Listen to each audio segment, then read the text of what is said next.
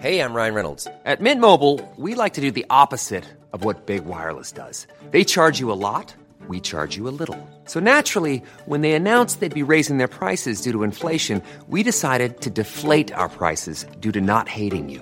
That's right. We're cutting the price of Mint Unlimited from $30 a month to just $15 a month. Give it a try at mintmobile.com/switch. $45 up front for 3 months plus taxes and fees. Promo rate for new customers for limited time. Unlimited more than 40 gigabytes per month slows. Full terms at mintmobile.com. Planning for your next trip? Elevate your travel style with Quince. Quince has all the jet-setting essentials you'll want for your next getaway, like European linen, premium luggage options, buttery soft Italian leather bags, and so much more. And it's all priced at 50 to 80% less than similar brands. Plus, Quince only works with factories that use safe and ethical manufacturing practices. Pack your bags with high-quality essentials you'll be wearing for vacations to come with Quince. Go to quince.com/trip for free shipping and 365-day returns.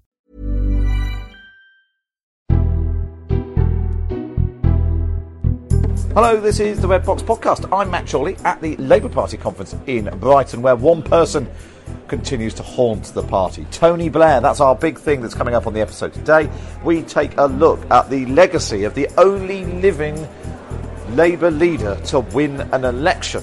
We've got a brilliant panel coming up. There's such a good chat with Susie Boniface from the Mirror, Patrick Hennessy, former journalist, former spin doctor for Ed Miliband, and then Sadiq Khan, and John Rentoul, the chief political commentator from the Independent, biographer of Tony Blair, and an advisor on this new BBC series which is coming out, all about the history of New Labour. So it's a cracking interview. It's a cracking panel coming up for you in just a few minutes' time. But first, our columnist panel. No Finkelvich this week because they haven't been bothered to come to Brighton. If they're not going to come, they can't join in the fun. So instead, we're joined in person by Janice Turner and Hugo Rifkin. Let's focus on the news. We'll talk about the party conference in a minute. Panic. The politics of panic. You've written about in your column today. Yes. Hugo. Sure. And I know that there will be some people, probably including my wife, will say, stop talking about it, because this is the problem. If you all stop talking about it, people would stop panicking. Yes. Well, so, I mean, my view is, firstly, that panic is rational, because it's not going to be okay. And I'm sorry if that's a dangerous thing to say on the radio. But basically, the reason why people are panicking is because they're panic. I mean, is it panic, or is it just a sort of rational, there's not going to be enough petrol, so I need to fill up my car? It's like when people panic bought before the pandemic, it's because they thought, well, I'm not going to be able to buy milk on the way home from work because I'm not going to be coming home from work, and everyone else is buying all the milk and toilet paper, so I better get some. It's a completely rational thing to do. It's not like we all wasted loads and loads of food we didn't eat. We just filled up cupboards and then we ate it all. The reason why people are panicking, I mean, the petrol situation's a bit different because it's not like there's this short-term thing. It's a broken system. We have a broken system that's supposed to bring petrol to us and doesn't quite enough. And I think people look to the system of government we have in this country, particularly the actual government, and think, is this a government that were chosen and elected for their ability to do things like solving supply crisis, global supply crisis issues? And they think, no, they were chosen and selected for their ability to fight the culture war and say the right things about Brexit. And so, of course, people panicking because there's just no backstop there and no faith that it's going to get better. Janice, are you panicking? I've got a hybrid car, so I've got a few miles left on the tank. Panic. Yeah, 50% panic. We've got a Flintstones car. You put your feet on the bottom and you just run. We're fine. We're laughing at all those Brexiters. Well, I think what's going on is partly, as Hugo says, the government's quite incompetent, but I think also there's a kind of recalibration going on about how systems are run. And, you know, for a long, long time, we relied upon cheap foreign labour. And the cheap foreign labour has gone away now. And I didn't know this, and I'm glad that the this crisis has brought it to my attention, that how badly HGV drivers are treated in this country. Like, they have no showers and they have to sleep in lay-bys and they're treated really, really badly and not paid well. And I would imagine now there is a process of recalibration. You know, there was 30,000 HGV tests people couldn't take during the COVID pandemic. Some of these people are now going to qualify, and an HGV driver job might become a better job. And I think that's a good thing. And okay, in the meantime, we're all queuing for petrol, and that's atrocious. And the army is going to be brought in, and care workers can't get petrol for their cars, and that is absolutely atrocious. And these short-term solutions, but I think the recalibration isn't so bad. The key thing seems to be with the, particularly with this government, is they go. I think it was Tony Danker yesterday from the CBI was saying there's this sort of pattern of industry warns government that X is an issue, and they say, no, it's fine. And it goes on, then a few months later, X becomes an issue, and the government sort of holds the line for as long as it can, and then finally picks up the phone and says, right, what do we need to do to sort this out? Whereas if they'd engaged in the first, but they didn't want to admit, they don't want to admit there's a problem until, you know, there were queues of cars that everyone can see. And it's, I suppose it goes back to your point, Hugo, that they're not really in the, it's more about the image than the... What is government for? Why have we got one? I mean, like Matthew Parris, writing on Saturday, was talking about how, as a Conservative, he's disturbed that we increasingly look to government to solve our problems. Rarely, for me, I completely disagree with him. I mean, what is a government for, right? You've got, I mean, they've been sitting there in Parliament, in Whitehall, through the pandemic, through the process of Brexit. If they're not making themselves aware of what problems this is likely to throw up further down the line. This business I write about in my column of cabotage, if I'm pronouncing that right, sabotage with a C, which is basically foreign truckers who deliver stuff in Britain and then on their way home, say they deliver something in, I don't know, Newcastle, on their way home they do a run between sort of Newcastle and Southampton, they taking stuff back something else moves around, a lot of stuff around Britain. It's a significant percentage of British haulage. Now, this obviously becomes impossible post-Brexit, or very difficult post-Brexit, because the trucks are less likely to come in, and we don't have Spanish firms doing domestic haulage in Britain anymore. I don't remember this being discussed on either side, really, during the Brexit referendum. You'd think these things are pretty vital. You'd think just somebody somewhere, as Brexit sort of properly kicked in, as we actually did leave, rather than just as the phony war began to end, would have gone, hang on, there might be a haulage issue coming up round about Christmas, particularly as we had one last year over Christmas, and all the truckers had to spend Christmas on a runway in Kent. You'd think, you know, I mean, it's just, I don't know, what are they doing if not this? It's weird, isn't it, well, the politics, Janice, that, you know, clearly take back control, and immigration was a massive part of that message. But control doesn't mean shut the door. You know, a government that maybe had more confidence in its own ability to communicate a message would say, we have got control now, and we are going to use that control so we don't run out of turkeys at Christmas and petrol and whatever else. But holding the line on, no, we're not letting anybody in, seems to have been more important. Well, even regardless of, leading to the political cost they might face now. Well, I guess the pandemic has really... I think the average voter will be alarmed by the petrol crisis, no doubt. But I also think that they will be thinking that this is a unique circumstance, that there is COVID as well. And so people are not being trained as truckers, and that is a problem. You know, I think there's a, you know, everyone talks about a perfect storm, but this really is it. Yeah, and there's no obvious solution to it. Because with loo rolls, it was just, we'll just wait, and then everyone will have enough loo rolls, and then loo rolls will come back. But there is petrol at the...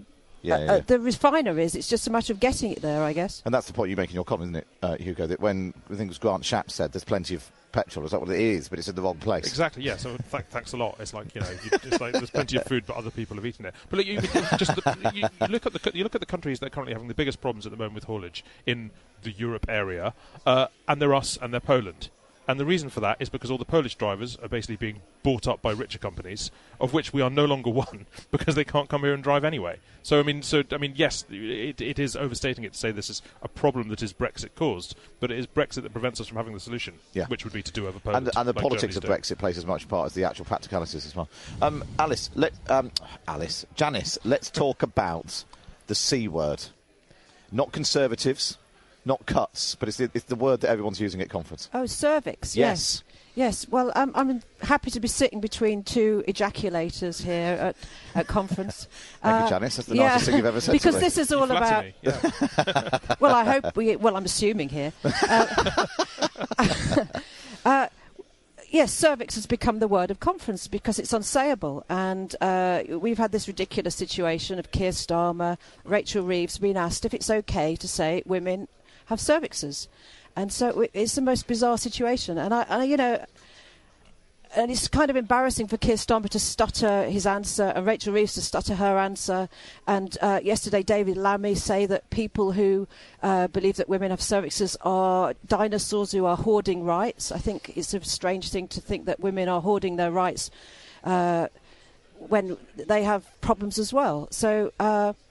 I wanted to say really what it gets back to is the one person who's not at conference this week is Rosie Duffield. Yeah. And what she said was women women have cervixes. And this goes back to a debate which has been running for some time now with things like cancer charities, where cancer charities and the NHS actually are saying you can't say women in terms of advertising women to come forward for cervical smears. You say persons with cervixes or cervix havers, or just as with menstrual charities, we talk about menstruators rather than women. And women are really, really fed up with being called menstruators. And there was this week, there was The Lancet called women bodies with vaginas. You know, and the reason I called you ejaculators is because it never goes the other way around. You know, men are never described as bodies with penises or ejaculators or prostate havers. So, you know, I really do think that the Labour leadership should have thought of a better answer to a question which is really, really fundamental, which is whether women are allowed to defend their sex-based rights and allowed to call themselves by their own language. So, yeah, this very peculiar exchange with Andrew Marr on Sunday. Andrew Marr said, does someone who thinks only women have a cervix is welcome the Labour Party? And he replied, Keir Starmer said, look, Andrew, we need to have a mature, respectful debate about trans rights. And we need to, I think, bear in mind the trans community amongst the most marginalised and abused communities. And wherever we've got to on the law, we need to go further, and we want to go further on that. But whatever the debate is, it needs to be a tolerant debate. And I'm absolutely sure that our conference will be a place where it's safe for that debate to take place. And it is. I mean, crucially, not even using the word. No, he went straight into talking about trans rights rather than about women. Yeah. And, you know, I just wanted to mention about a safe debate. You know, I was talking to some women from a group called Labour Women's Declaration, which is basically about defending the 2010 Equality Act, which was a Labour Act. And they're having a meeting in Brighton tonight, and they cannot even announce the venue of that meeting until after 4 o'clock because they are scared of, A, the venue being closed down by activists ringing up and saying you cannot hold a meeting here, and B, so many activists kicking the windows and disrupting it as they did in 2019 when there was a similar meeting. Why has it got so mad? And you've written about this a lot, and you've had a lot of abuse as a result. But why has this topic got so toxic? And because there were other issues being debated at conference that different sides feel very strongly about, but they're not all going around kicking people's windows in. Well, because there is almost a religious schism between people like me who believe that sex and gender are different things and that you'll have a biological sex and then maybe if you're a trans person you identify as a different gender. But it doesn't change your sex. And there are people who believe through Stonewall that you literally change sex when you become a trans person and therefore you should be given all the rights of someone of the same biological sex, which is difficult in very, very limited circumstances. Mainly in life, it doesn't matter. You can call yourself whatever you like. And I would always respect someone's pronouns or whatever. But, you know, there are certain circumstances where it really matters, like prisons, for example, rape crisis centres. And also, you know, changes in the law, which Stonewall want, are very, very extreme and very, very radical. And all women... feminists in those sort of things like Labour Women's Declaration one is to maintain the status quo, but they're not even allowed to discuss changes in the law that are being proposed. So usually it's the other way around, and the other side, if they want to change the law, have got to convince everybody else. But they are saying you cannot defend existing law. So that's why it's so toxic. Hugo? Yeah, obviously I'm not going to miss the chance to mansplain gender and rights to Janice Turner. I mean, look, it's notable... It's notable when politicians fall foul of this question, as Ed Davies did, as Keir Starmer did, as Rachel Reeves did. They're never being asked about rights. They're never being asked about, you know, who should have the right to go where, what women's rights should be protected in what kind of way, what rights should trans people have to enter women's spaces, etc. And I suspect, if they were being asked about rights, there'd be a much more informed and indeed less sort of toxic debate. Actually, they're being asked really about sort of ontological philosophy, as you said, a religious division. And in the end, the religious division doesn't really matter. I mean, you know, when Keir Starmer's asked, do only women have cervixes? Really what that rests on is your philosophical, ontological definition of woman, of the word woman. And people will take that in different ways, and many would say the whole process of sort of trans awareness is about a redefinition of the word woman. Really, but that's just like, I mean, that's not politics. That's that's philosophy. I mean, I think a lot of the heat could be taken out. Maybe this is probably incredibly naive of me, but I think a lot of the heat could be taken out of the debate if you literally were talking about rights, who has access to this space and who does not, rather than the whole question coming down to whether you're going to sort of be facing down somebody who identifies as a woman or man and having to say you are not one. But if at the level of language and law you are erasing the definition of what a woman is, these definitions are important. You know, if you are saying that somebody who says they're a woman is literally biologically a woman, which is crazy though it sounds, is what the Stonewall side is doing. They are literally trying to elide these things so they are the same. You have to have these philosophical discussions, and God, you know, I don't want to have a philosophical... I agree with you, it should be about rights. And what Labour Women's Declaration says is about very, very tiny areas in which there is gender and sex come up against each other, and there needs to be a definition. Like if you are going to, you know, for example, under the Gender Recognition Act, any trans person with a gender recognition certificate, trans woman, goes into the female prisons automatically, even if they're a rapist, right? That they automatically go into the female prison estate. And so if you have self-ID, you have more people who are able to get a gender recognition certificate, so they would be able to go into the female estate. So you are literally saying these people are women. They are literally female. And, of course, you know, who are in women's prisons? Some of the most vulnerable people in the whole of society, who are 90% of women in women's prisons have been sexually abused. And you are saying that it's okay for male people, because we have changed the ontological definition of what a woman is, for these people to go into women's prisons. So, unfortunately, Hugo, and I really regret it, we have to discuss at the level of philosophical definition. But there's a point, I suppose.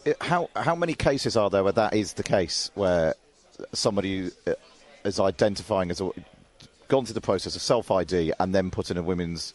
Because isn't there there's a slight issue of... You can always find one example to blow up. Well, for example, 98% of sex crime is committed by male people, right? So in a women's prison, there may be one or two sex offenders. But if you are going to change the definition, if you're going to allow anybody who commits a sex crime to go into women's prison, it wouldn't take very long before you double the number of sex offenders in women's prison if you are going to allow anybody to self-identify. But then the knock-on effect, actually, the problem is... the way that prisons are run, because there are men who attack men who end up in prison, and with other men. So the issue... Why are prisons single-sex in the first place? I don't know. Why is it a human rights right across the world under Amnesty International to have single-sex prisons to protect women from men? Because this is safeguarding, basic safeguarding to protect women. Yeah, Hugo. Janice, I just wanted to ask you. I'm sorry, Matt. I know it's your show and I shouldn't be asking the questions. It's no, you carry on. Old habits die hard. How much of a problem for Labour is this? Is all this? Are there? I mean, because you have the shadow cabinet are very much sort of treading the Stonewall line on this. Presumably, there are large elements of the activist base who are much more wary. Well. Yes, I would imagine there is. Women are 51% of the electorate. Yeah. Mm. So, and, you know, judging from the sort of experiences I have writing columns about this subject and being in the world and being approached, you know, and I don't even go on TV. I'm not even a very recognisable person, but, you know, people come up to me and say, women come up to me and say, thank you, I am so angry. Women are really sick of this. You know, most women have marched with LGBT people. You know, they are the most tolerant of trans people. You know, I've met trans women through doing this who feel appalled. Trans people mainly just want to get on with their lives. What these extreme activists are demanding is in no way what they want. They want better health care. They want, you know, they want not to be discriminated in terms of housing, walking down the street, and everybody is absolutely with them. What these people are demanding is making life more difficult for them. Many people, some trans people write to me and say that. You know, and as far as the Labour Party goes, women, you know, there's this phrase now, if you don't respect my sex, you won't get my ex. And I guarantee that phrase will be used at the next election. And a party like Labour, if it cannot breach this ontological divide and address the needs of women and of trans people, it is going to lose women's votes. You know, look at Jo Swinson. She was in a marginal seat. She lost it, you know, because she couldn't answer on Woman's Hour, what is a woman? Every single politician in this country at the next election is going to be asked, what is a woman? If they can't answer that in a way that it makes any sense. And actually, the point you were making, that most women and men go around their days not thinking about this stuff, and when you're suddenly confronted by, if Keir Starmer's asked on the telly, what is a woman? And most normal people watching it will think, what on earth is going on? Why can't I answer the question? Well, I think hopefully we've managed to navigate that without getting any of us into trouble. Janice Turner and Hugo Rifkin then. Of course, you can read them in The Times every week. Just get yourself a subscription. Go to thetimes.co.uk/Times Red Box. And you can hear Hugo every Saturday morning from 10 a.m. on Times Radio. Right, coming up, the ghost of Tony Blair.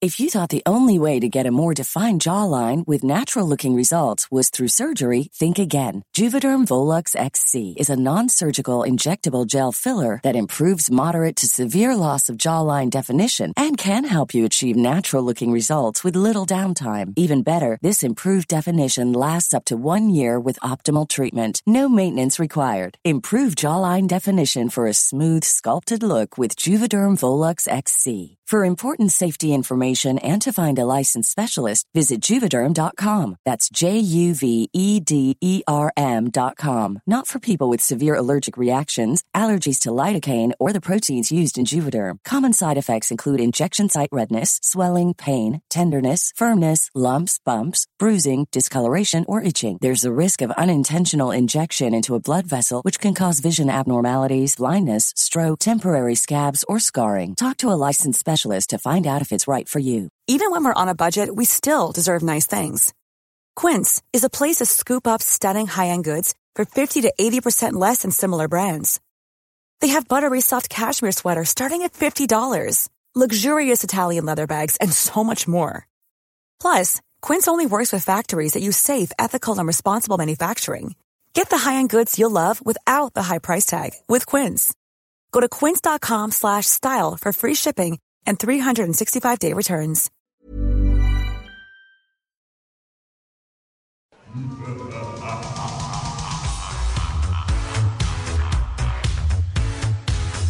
Forget the past.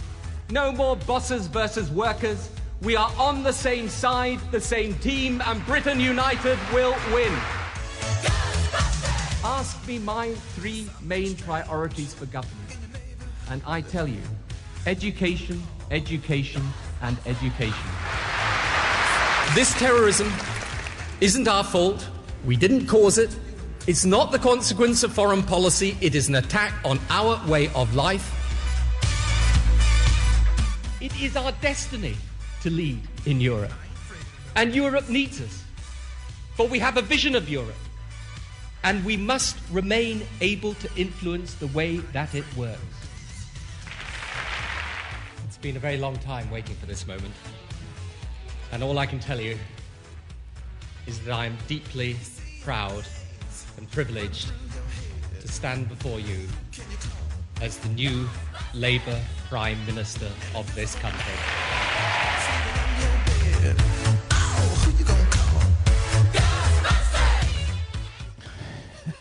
Well, we're going to examine the ghost of Tony Blair in some detail now with a stellar panel here in Brighton. We're joined by John Rentoul, the chief political commentator at The Independent and Blair biographer. Morning, John. Good morning. We've also got Susie Boniface, journalist and author. Morning, Susie. Morning. And Patrick Hennessy, former journalist, some time ago. Yeah, a bit. Too long ago, Matt. That was when you were good. And then you became... then you were a spin doctor for Ed Miliband and Sadiq Khan, but you're much better now. So recovering. John, you're getting a bit teary-eyed hearing the voice of Tony while you were at a Labour Party conference? Not really, no. I never liked any of Tony Blair's speeches. He was brilliant, though. But what I am struck by at this conference is nobody mentions him, but there are quite a lot of more or less secret Blairites among the delegates this year. The Corbynites are probably in a minority. I mean, certainly in the votes, and that really has changed. I mean, that's the party coming back to its senses, I think. Is that your sense as well, Susie? Yeah, to some extent. I mean, you're always going to have you know, the shadow of a very successful leader. And he was a very successful leader, whatever you think of what he achieved. But the issue is, the reason we've talked about him for so many years since he's gone is because what has come after him has just not been as good at projecting itself. And Mandelson said something, I can't remember the exact words, but he was very good when he said that Boris Johnson has a weak character but a very strong personality, and Keir has a very good character but a very weak personality. Really good, and he can't project it out. And because of that, and Corbyn had a similar thing, he projected his personality, only went about 5 feet, it went as far as his allotment, and that was it. And Keir has to project what he is further, and then we can stop talking about Tony Blair, which I'm sure we would all much rather do. Patrick, when you were working for Ed Miliband, it felt like there were a lot of contortions there about whether or not to talk about Tony Blair, celebrate, criticise, distance. I think one of the things that Labour is really bad at as a party is trashing its former record. And, you know, I think if Tony Blair led a government, as I say, you know, park the issue of Iraq, which was a divisive Iraq, for a second. Blair led Labour to three victories, which was unprecedented. Did oversee a public, you know, big public sector reforms, changed the country in many ways, and surely this is something at least to be noted and celebrated. But I think you're right. I think because largely of Iraq, the habit of doing down the Labour government's achievements did start under Ed, and of course it reached its apogee under Jeremy Corbyn, who wanted to do absolutely everything to distance themselves from Tony Blair and Gordon Brown. But I think actually Keir Starmer has started to reverse the process, and I have heard things this week and previously about, you know, what Labour was able to do for people, which, you know, is a start. There were several mentions of Blair in the famous essay. Yes, if you've got all the way through it. Yeah, I certainly did get all the way through it. And no mentions of Corbyn. Well, yeah, because he listed the successful government, Labour governments, rather than otherwise. Well, in fact, yesterday afternoon I went around the conference centre and just asked people a very straightforward question. What do you think about Tony Blair? I think he's probably the greatest leader the Labour Party's ever had, certainly the only one to win three elections. So why has the Labour Party got such a weird relationship with the only person alive to ever win an election? Because sometimes I just think we prefer being in opposition to being in government, and people forget what the first clause of our constitution is, which is to get a Labour government to transform lives and transform the country, and I hope we can get back to remembering that soon. I was not a fan. I think there was some early policy initiatives like Sure Start, which were impressive. After that, for me, it was all downhill. Increased privatisation, of course, the Iraq war. I honestly feel that the sooner we can move on from the Blair era, the better. Blair has got a lot to answer for in terms of his legacy.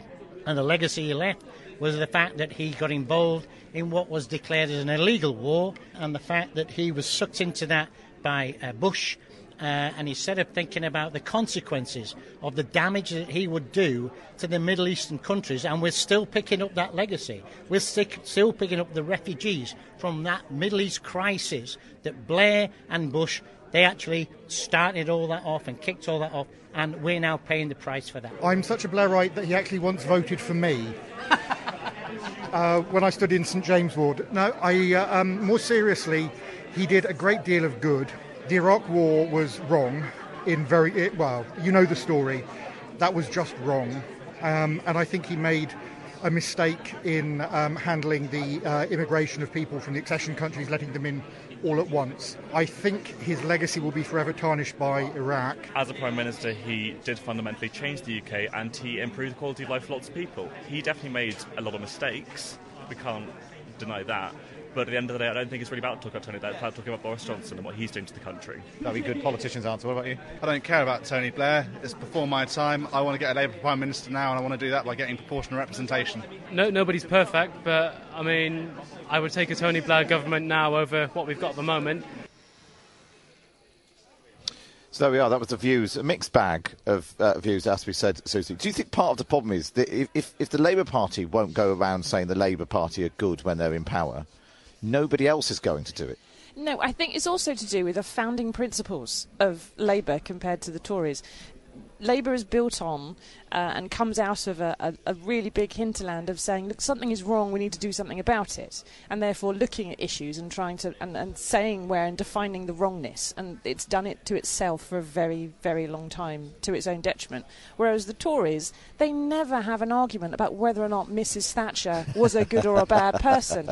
They never question whether Ian Duncan Smith is human or angry squirrel. They just say, you know, it's great, we're in power, yay. They concentrate on what worked well, and they try to keep on doing it, and they don't do this navel-gazing. It's a fundamental thing I don't think you're going to be able to change until you have someone that you can't pick at quite as easily. What do you think, Patrick? Is it something fundamentally odd about the Labour Party? Well, it's a very good question. I don't think necessarily it is, but I do think that the Labour Party has spent decades probably doing it. You know, you had sort of Gaitskillites against the other side in the 60s. You had the Bennites in the 70s. The split with the SDP, and then of course you had the great the great New Labour split between Brown and Blair, which provided a kind of internal opposition, kept journalists like us in mortgage payments for decades, really, going on about it. But it also seemed, I think, that when you have a kind of internal opposition like that in the same party that's a governing party, it really isolates the real opposition. And, you know, it relegates you to, in newspaper terms, you know, a spokesman for Mr Duncan Smith said, you know, one paragraph at the end of a 30-paragraph story that may be about Blair and Brown rowing, but still makes the reader, the consumer of radio programmes, the consumer of news broadcast, look at, is it basically there's just one party, and the other one doesn't really matter very much, even though it's having, you know, rows about itself. It's having rows between you know, powerful people called the Prime Minister and the Chancellor. It's a bit of a difference when the Labour Party's in power. Mm. I think you can afford that kind of internal opposition. I mean, that kind of antipathy towards the Blair government while you're out of power is completely pointless. But actually, the same dynamic was also true when Ed Miliband was Labour leader, because the Conservatives, no, as in the Conservatives and the Lib Dems in government, that was that was interesting. Yeah, exactly. How you punch through that, you know, and it may be the same as partly true of this government. You know, there's quite a lot of interesting characters going on there, yeah. And by comparison, Keir Starmer's not as interesting. No, and he should be. When you meet him in person, he's a dynamic, powerful, principled, good bloke. You'd be happy to go for a pint with him. Relaxed and cheerful. He's relaxed, he's cheerful. I've spoken to him about my nuclear test veterans, and he's thumping the table, and he's not just saying the things because there's a journalist doesn't quit. He actually genuinely does care about stuff, but he can't project that any further than the table. And that's the fundamental problem. He has to get it out there and across the radio and everything else. When he gives his speech tomorrow, he's going to stand up and give a speech which has been written by committee over months, has been negotiated with various Labour teams for defence and trans rights and services and things like this, and he's not going to give a speech about him and his vision. And that's why he has to sit down with a pen and do his thing. Doesn't that tell you something about him? Yes. An inability to say, no, this is what I actually think, and I'm going to accept that some people aren't going to, you know. Yeah. Because if you just knock all the edges off, you end up with 13,000 words of motherhood and apple pie. Yes, you do. And that's, again, it's a fundamental founding principle of the Labour Party, that it's a group, it's a cooperative, it's a discussion, we have this negotiation in public, and it's not an autocracy as the Tories are. But Blair was successful because he ran it as an autocracy. There was his sofa government, and he just said, this is what's happening, and it happened. And it's still the new Labour government, Tony Blair, Gordon Brown, still remains fascinating. Well, it's fascinating to people like us. You were touching on it, how it kept you in mortgage payments, Patch. But there's this new documentary series, the BBC, I think it comes out next week. Let's take a listen to the trailer. Gordon and I were as close as two people could be in politics. We had this shared ideal that we could create a Labour Party that was once again capable of winning elections. When it was good, we were unbeatable. They had a huge mutual respect. Gordon and Tony had different visions of New Labour. In the end, that's politics. So that's it. It's this new series on New Labour that the BBC are releasing next week. And John, you've been an advisor on this series. Indeed, I'm a consultant to the BBC. John Davis and I at King's, we run a course called the Blair Years, where Pat, it was well, one of your interviewees was saying that they weren't even born when Tony Blair was Prime Minister. We do have students. Certainly wasn't me. My children were born when Tony Blair had just become Prime Minister. We have students, graduate students, who weren't born when Tony Blair was Prime Minister. So we do. There's quite a lot of explaining to be done. I mean, I understand why the Labour Party shouldn't, dwell on the past and all that, and be completely absorbed by Tony Blair. But I do think it's so important to learn from what Tony Blair and Gordon Brown and all the team around them did extremely well. And I think this documentary captures it brilliantly. And it has got all of them. It's got everyone. It's got Tony Blair and Gordon Brown, which is for a start. Yeah. But it's also got on the same programme, but not necessarily the same room. Not in the same. Like Stevie Wonder and Paul McCartney when they did Ebony and Ivory on opposite continents. I'm not sure who's who in that metaphor. Are you excited about this, Patrick? Massively excited. Apart with that and Succession restarting in. In a week or so's time. I mean, it's got to be a golden era for television. I think that John reminded us actually that the BBC are putting out all episodes at once, so you can properly binge it. We'll definitely be doing that. John, don't tell us how it ends. don't ruin the ending for us. Now there was this guy called Tom Watson. Oh yeah. Susie, is this helpful for the Labour Party to be reminded? Because I mean, it's next year's 25 years since the Labour Party won in 1997, but actually the ins and outs of the deal struck between Tony Blair and Gordon Brown is still more interesting than. Keir Starmer and Angela Rayner were talking about today. It is to us, I suppose, to some extent. I mean, I'm not going to be really bothering to watch the documentary. I'll see the highlights somewhere, and I'm not too bothered otherwise. I was a general news reporter when they were in power, and I was busy doing murders and things like that, and quite happy to... You mean reporting on murders? Actually doing reporting. Not doing murders. Not doing murders. Well, I thought about one or two. But, no, I mean, I've still got 4 seasons of The Walking Dead to get through, so I'd rather, go through those zombies rather than the ones that the ladies got. But do you think Keir Starmer should watch it, John? Well, of course, yes, because I think he will understand something about the sort of interpersonal dynamics of a successful Labour team. I mean, the way that Tony Blair manages Gordon Brown now, even now, from separate continents doing their interviews separately, he treats him with respect and a bit of courtesy, which he, Gordon Brown doesn't deserve, in my view, but. It shows you how to manage people and manage a very difficult team. But there were sort of, sort of stormy rows and times when Blair wanted to sack Brown and Brown was about to walk out and, you've ruined my effing budget, topical, national insurance rises in the early 20 years or so ago, wasn't it? It wasn't, I think you paint a picture, John, of slightly smoother than the actual reality, from what I remember anyway. I think we should all have a gig doing the consultancy for these documents. Sounds like a great gig. Sounds like a great, yeah. Just offloading all your, just reusing all your old gear. I want to ask you about, who are the heirs to Blair in the Labour Party right now, both politically and, having that personality. You're listening to Matt Chorley here on Times Radio. Matt Chorley, mid-morning on Times Radio. Yeah, nice to have this Matt Chorley live at the Labour Party conference in Brighton, where we're talking about, he's not here, but he sort of lingers in the air, the ghost of Tony Blair. And yesterday I caught up with Andy Burnham and asked him whether Labour was still too hung up on Tony Blair, and he told me it was time to move on. Tony did some things that were really good that changed the country for the better but made mistakes. Yeah. Gordon Brown did some things that were really good but made mistakes. I hopefully am doing things that are good, but I will make mistakes as Mayor of Greater Manchester. That's just the nature of politics. Sometimes the mistakes are substantial and people will have a very strong disagreement with them. But on the whole, the country moved forward between 1997 and 2010.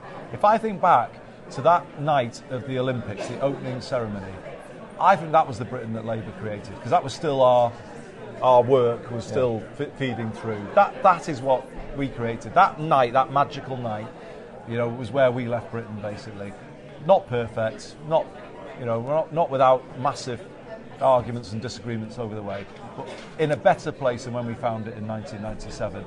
And I just think people need to remember that and feel proud of that, rather than endlessly arguing about everything that was done in that period. That's Andy Burnham speaking to me yesterday afternoon. I mean, he basically agrees entirely with the panel, I think. John Rentoul, Andy Burnham's an interesting character, this sort of great political shapeshifter from Blairite Spad to Brownite cabinet minister to Corbyn frontbencher and now King of the North. Yeah, well, and I remember him vividly when he was a Blairite junior minister, adopting quite a Blairite tough-on-crime position on the police, which we're getting now again today from Nick Thomas-Simmons, the Shadow Home Secretary, is resurrecting tough on crime, tough on the cause of crime. Neither Andy Burnham nor Nick Thomas-Simmons are the new Blair, I'm afraid, though. Who do you think? Is anyone the new Blair, Susie?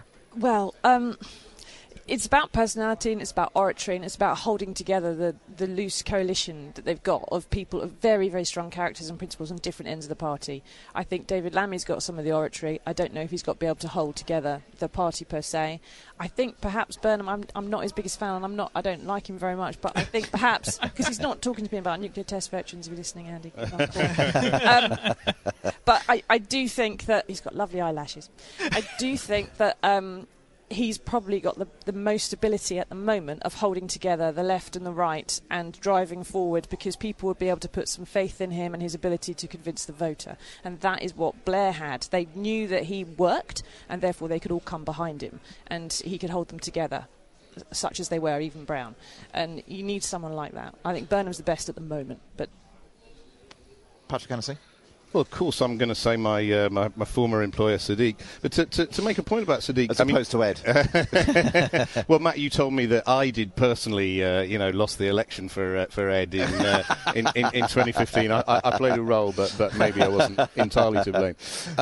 I think, what Sadiq can do is definitely hold together a coalition. I think he proved that in 2016 and with his recent re-election. I think the actual heir to Blair was Cameron. And I think that's where the phrase "heir to Blair" started with Cameron and his, camp follower, who Cameron and Osborne and the Tory Young Turks at the time, idolised Blair. It's not too strong a word. They admit it in their books. I think Cameron was the absolute heir to Blair. He learned so much about what Blair did internally. I think as leader of the opposition, do a lot to show your party has changed. There's a lesson there for Starmer, which I think he is learning. You have to show, when your party is has changed. And Cameron, went from 190 odd seats to 310. It can be done. Labour needs to be more self-confident and more and get into more of a sort of winning mindset. Cameron, 3 years before his election win of 2010, was in the doldrums, wasn't he? There were floods in his constituency when he was in Rwanda. His leadership was under serious threat. The front page of the Tory House magazine, The Spectator, was all about how Cameron was in peril. And yet a few years later, he was winning not quite the majority, but a really significant gain of seats. That shouldn't be beyond Labour. There are going to be big crises between now and then. Is it beyond the current Labour? Is it beyond Keir Starmer? No, I don't think it is. Okay. I don't think it is. I think, you're going to see, big changes probably this winter. We're seeing the start of it now with a fuel crisis, an economic crisis, and an energy crisis all coming together. These are big things that are going to happen. You mentioned your boss, Sadiq Khan. Does he think about this? Does he think that one day he'll be the leader of the Labour Party? Well, you'd have to ask him or his current team now, Matt. But I mean, what he always says. Has he ever discussed it with you in the past? If he has, such conversation would still have to remain private, until it either happens or my memoirs. But no, I mean, he always says, he gives the same answer. I'm here for as long as Londoners want me to be London, his mayor. So we'll have to leave it at that one until the memoirs anyway. I'm not sure the best way to launch a leadership bid is when you've been voted out by the good people of London. That seems a strange contortion. So what one thing then finally do you think Keir Starmer could learn from Tony Blair? He's got his big speech tomorrow. Speaks to lots of shadow cabinet ministers last night. Even the most loyal were basically saying this is it tomorrow. He's had his 18 months, he's complained about the pandemic and how he hasn't had a chance and he hasn't been in a room full of people and he hasn't had the opportunity to address the nation and he hasn't had the TV profile of that. Tomorrow afternoon for an hour, this is his chance now. Susie? He's got to do two things. He's got to do, firstly, he's got to do what Blair did with the Labour machine, which he's started to do with changing some of the membership rules. He's got to get the machinery under his control. At the moment, there's too many committees. Just going to the Labour Party for a comment on something has to get passed off by about 15 different social media team and the press office and blah, blah, blah. And it takes days. They are immobile. And it's not good, and that's an inheritance from Corbyn, partly. And the other thing is, he's got to have some facial expressions. Right? When I write my columns, I'm always looking for pictures of the politicians pulling a funny face, if I can do a funny caption with it. And if I look for Boris Johnson, there's 1,000. Yeah. And I look for Keir Starmer, and it's the same. It's just Keith. Over and over again. And what you need is smiles and scowls, and you need him looking passionate, being passionate, but, you know, being accessible and sharing his body language and everything else, his emotions, his feelings. We don't get that. He's got to emote, and he's got to change the machinery. And pull some funny faces. John? Susie's absolutely right. He's just got to stop looking miserable. I mean, he looks anxious and miserable most of the time. I mean, too many of the Labour frontbenchers, they come to the dispatch box in the House of Commons and they complain and they whinge and they look miserable and they say the country's dreadful and everything's dreadful and we're dreadful. They've got to stop it. I mean, the thing about Tony Blair was he was a ray of sunshine. I mean, he smiled and he was cheerful and he offered an optimistic. Literally, things could only get better. Had the word better in it. It sounded positive. Yeah. Yeah. Well, absolutely. And so, Keir Starmer's got to do a bit of that. Which, as Susie was saying, in person, he is naturally charming and relaxed and good company.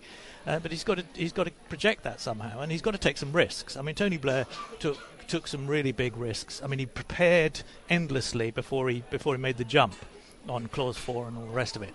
But, he calculated when to take a risk and he took it. Finally, Patrick?